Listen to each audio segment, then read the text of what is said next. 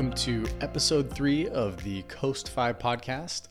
I'm your host, Anders Skagerberg, the Coast Fi guy, and today's episode is how I accidentally broke my Coast Fi plan, but don't worry, I was able to fix it. Here's how, and then three very important things I learned in the process. So, to kind of set the stage for today's episode, um, when when my wife and I first heard about coasting to financial independence, we realized that we had already achieved Coast Fi.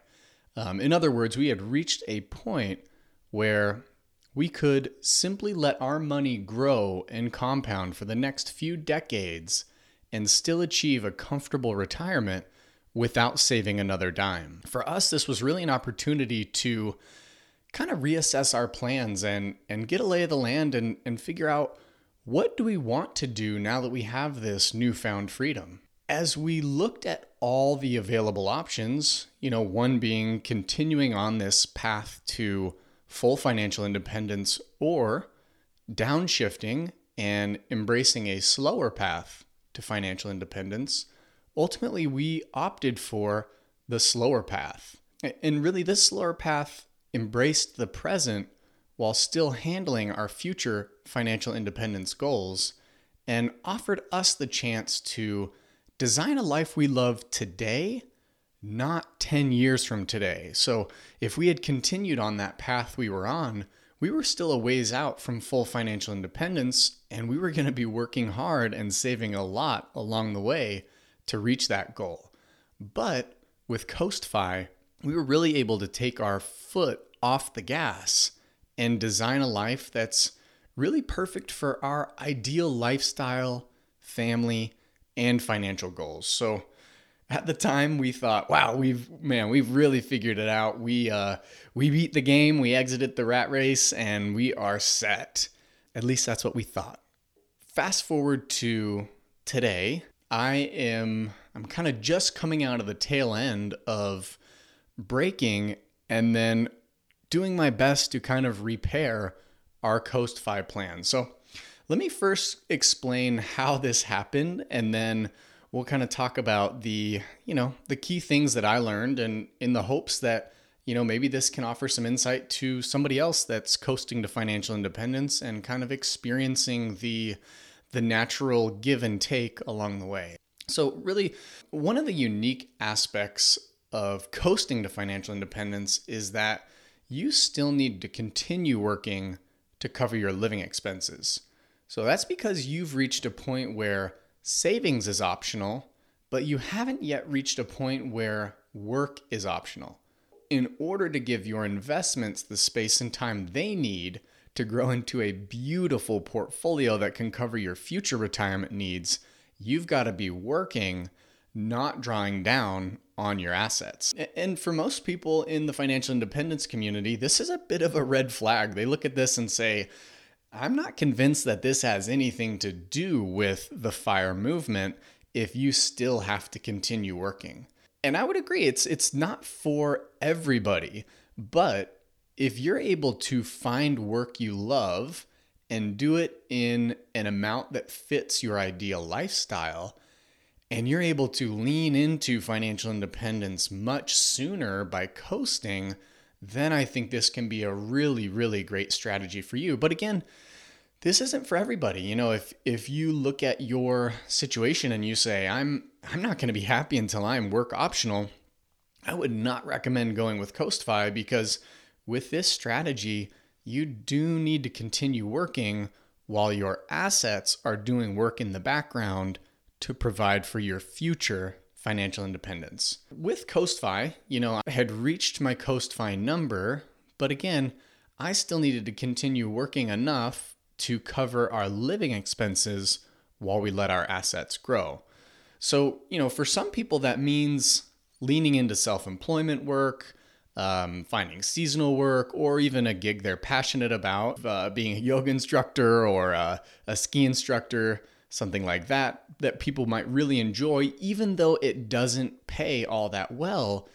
As long as it's work you love and you can do it in the amount that fits your lifestyle while still covering your living expenses, then that can be a great option. And for others, that could mean continuing at the job they were at before they reached Coast Fi, but working three days a week instead of five days a week. Really, whatever the case, coasting just gives you the freedom to do work you love right now while getting to enjoy many of the benefits of financial independence today.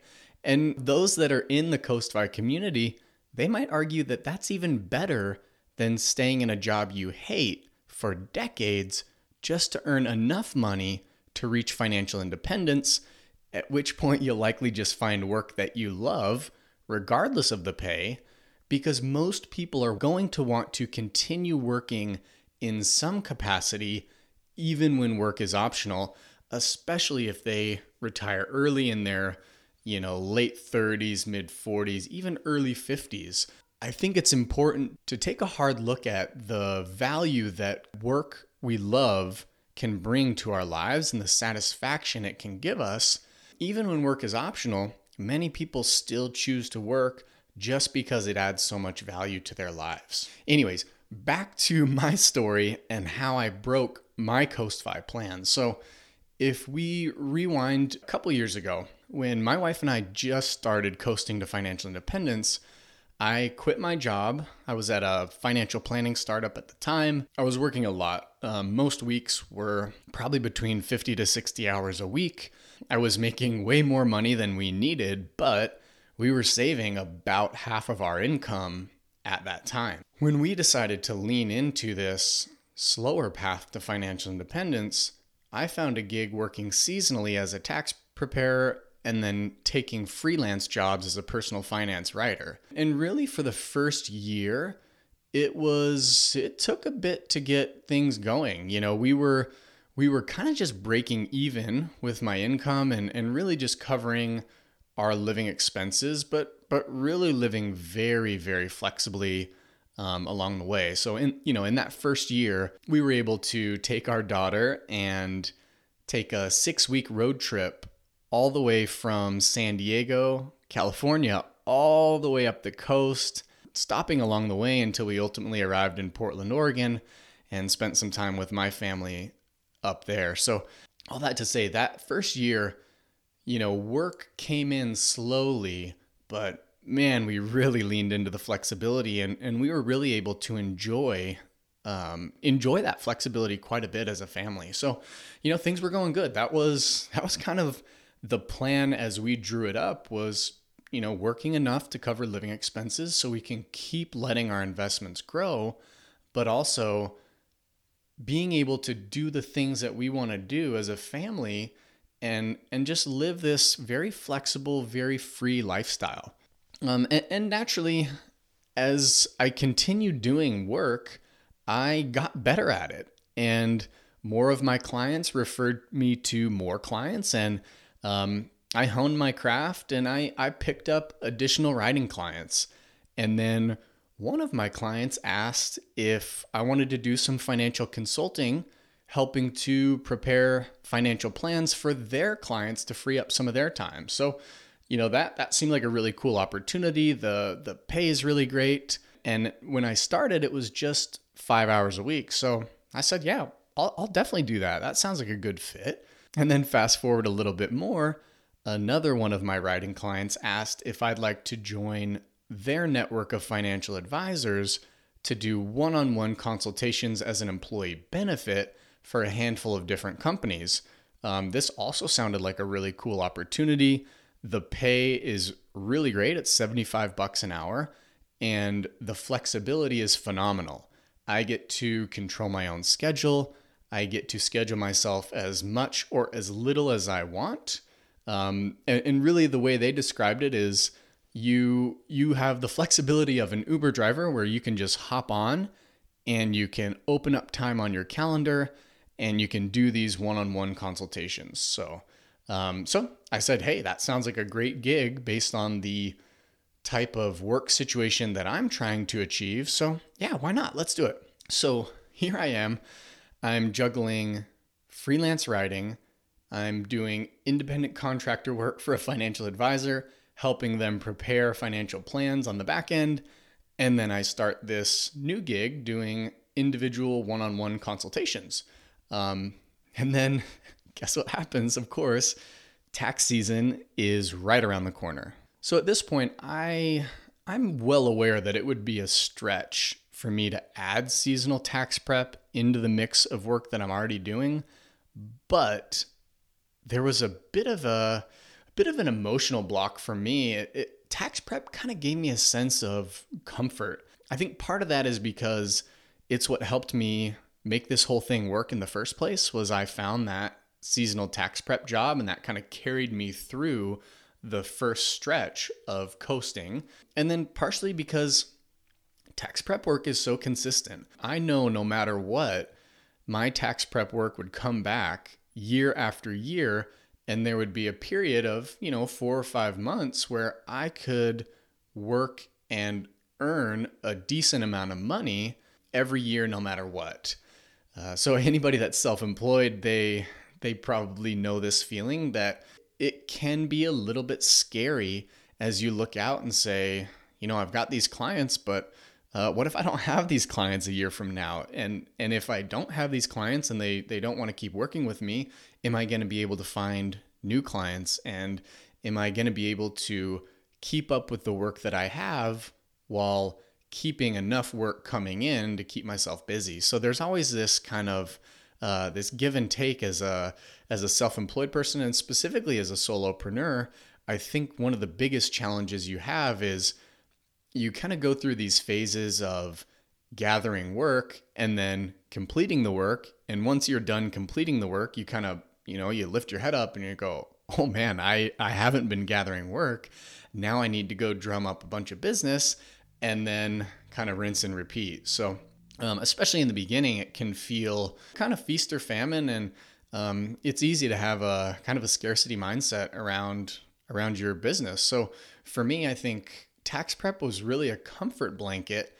So, you know, I sat there and I really thought, okay, I'm, you know, I'm already doing these three gigs and tax prep is is coming up. I, I don't know if I should do it because tax prep is my lowest paying gig and the highest time commitment during the tax season.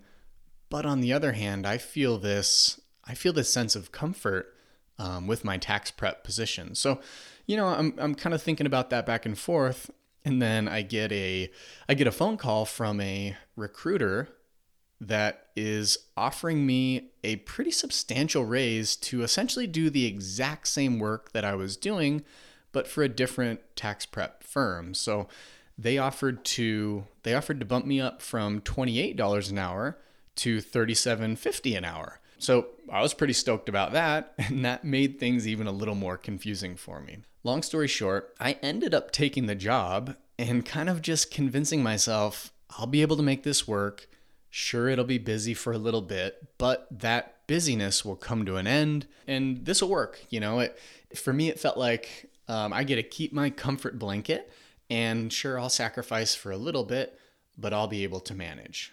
And that was really the moment that I, you know, air quotes, broke my Coast Fi plan. But don't worry, here's how I fixed it. So 2023 starts, and here I am. I'm juggling four gigs. I've got uh, my writing work, my independent contractor work, my one on one consults, and then I'm doing tax prep 20 hours a week from 1 to 5 p.m. Monday through Friday. So life's busy, uh, to say the least. So at that time, I was, you know, waking up early in the morning. I'd, I'd write some articles. I was working on the weekends to try and catch up on my my financial plan prep and then every day in the afternoon from 1 to 5 I was doing seasonal tax prep and then just trying to open up my calendar enough to get some one-on-ones in between the the gaps. So to say the least, my lifestyle got out of alignment very quickly. One of the first the first things I noticed is I stopped prioritizing taking my daughter to story time at the library because I was just too busy. And unfortunately, one of the the hobbies that I love, pickleball, it it became non-existent in my life. I I stopped playing pickleball in the mornings, and um, I before this I had done two pickleball leagues, and I debated I didn't even know if I could sign up for one coming up. Everything got out of whack pretty quick in my life. Um, but on the other hand, the money was really flowing. And I kept justifying the tax prep work because I had gotten such a great raise from my previous gig that I just kept telling myself, man, I am so stoked to be doing this work and getting paid $37.50 an hour when I was doing this exact same work last season and just making 28 bucks an hour. So it really was a bit of a kind of a mental trick for me that the money was just it was pulling me in, you know, and and the funny thing is we didn't need the, the seasonal tax prep work to cover our living expenses. So with our Coast Fi plan, it didn't really make sense to do it. But for whatever reason, mostly emotional, I continued doing the the seasonal tax prep work. So luckily, I, I do spend a lot of time um, thinking and reflecting and really trying to be intentional about what I do with my time, which, as far as I'm concerned, is my most precious and scarce non renewable resource. And ultimately, I realized, you know, something has to give in this situation. This is not what I wanted to be doing. This is not what we had decided to do when we started coasting. Um, this was not part of the plan, and it was time to course correct and get back on track. So ultimately, I ended up quitting my tax prep job after about six weeks this tax season. And I realized the only reason I was staying was because I had gotten such a great raise. And for me, it kind of felt wrong to walk away from that. But at the end of the day, when I looked at it, I'm optimizing for an ideal lifestyle and I'm trying to use money as a tool to provide that. I'm not optimizing for money at the expense of my lifestyle.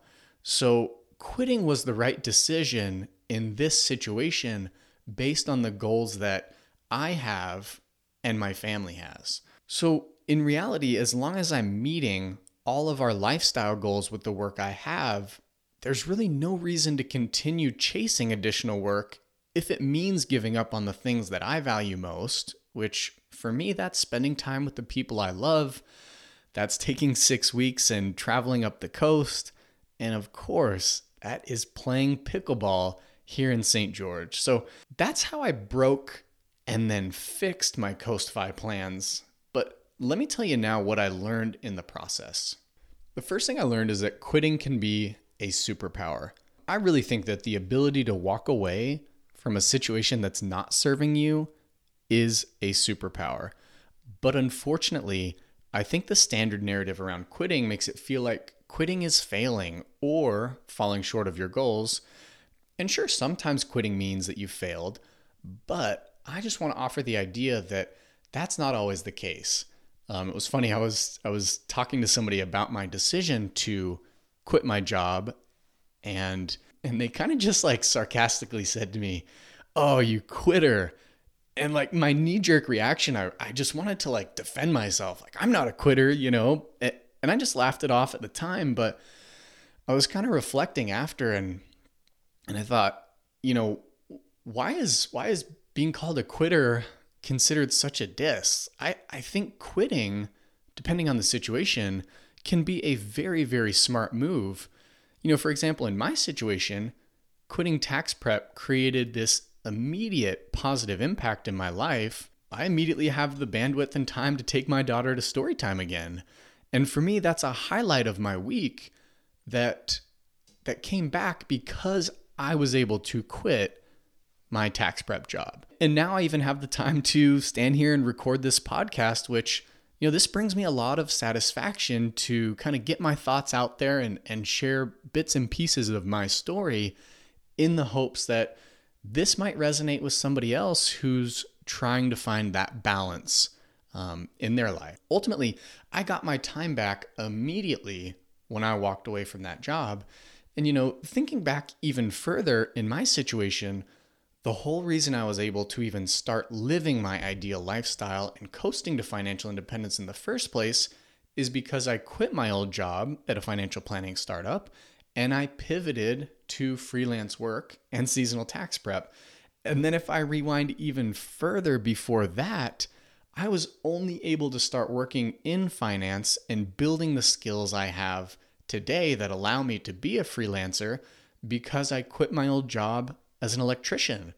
Um, and you know, at the time, people had plenty of opinions about whether quitting made sense because I was working at what seemed like such a great trade and such a great job and and ultimately is a great trade and great job. It just wasn't great for me because I didn't love that. But quitting gave me the ability to live the life I live and without it I'd still be working in a career that didn't light my fire and I'd be going through the motions just to collect a paycheck. So really, I would just offer to anybody listening that quitting can be good if it means walking away from something that's not serving you anymore. And I really think it can be a superpower in the right situations.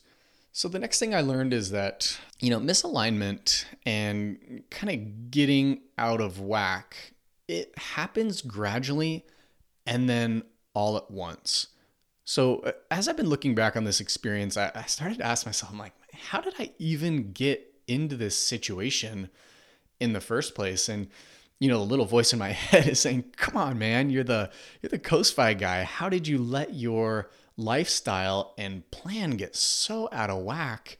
And ultimately, I realized it happened very slowly and then all at once. So, I like to imagine, you know, anything in my life that I can use a personal finance analogy to help explain, I am all in. So, imagine the power of compounding and the impact it has on your portfolio. In the beginning, you really hardly notice the changes that are happening as little bits of growth and interest are added to your investments. And this goes on for decades and decades in what seems like a pretty straight line up and to the right. And then one day, that straight line starts to curve. And that's where exponential growth is beginning to happen. And you've hit this inflection point where the interest you're earning on your interest has taken over and is multiplying your portfolio beyond anything you could have originally imagined. That's essentially what happened to me over the span of a couple years as I was coasting. My workload was slowly growing clients were referring me to other clients and I was adding, you know, a couple articles per month and then a couple more. And then I started the financial planning support role at just five hours a week. Then it grew to 10 hours, then to 15 hours. And then I had the opportunity to start doing one on one calls.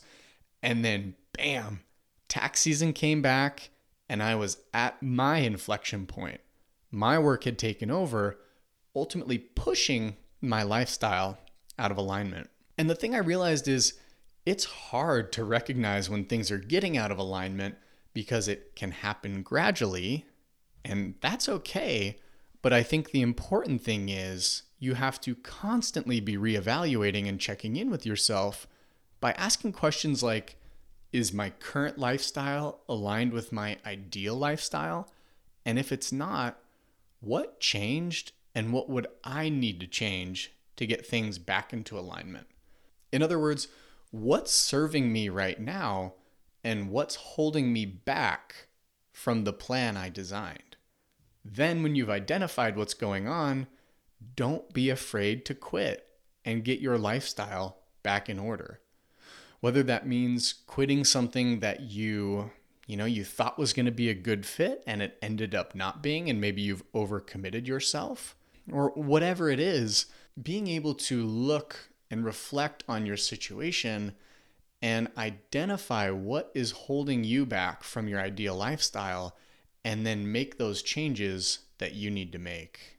And I think a big piece too is you, know, you can't beat yourself up because the other thing I learned is it's natural to want more. And ultimately, I knew this before I went through this experience, but there's something valuable about knowing things in theory. Like I, I can understand that something is a possibility and that something happens to other people, but until you experience it yourself, you don't fully realize how powerful this desire for more really is. So, ideally, you want to build your Coast Fi plan and and just sail off into the sunset to live your perfect lifestyle until the end of time.